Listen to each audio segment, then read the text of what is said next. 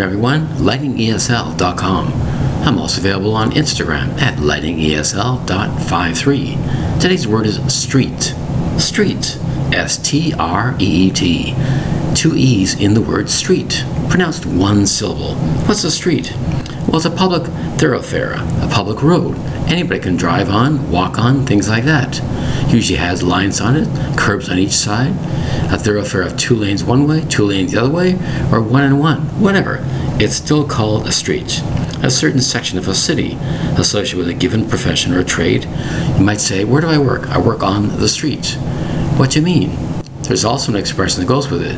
How is your street sense? Street sense, what does that mean?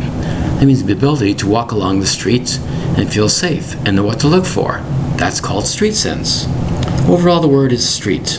An area you can walk, nobody will bother you, nobody will touch you.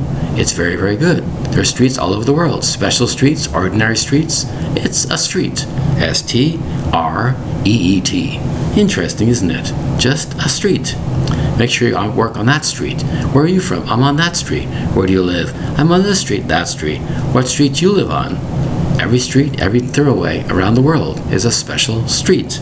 S T R E E T. Thank you very much for your time. Bye bye.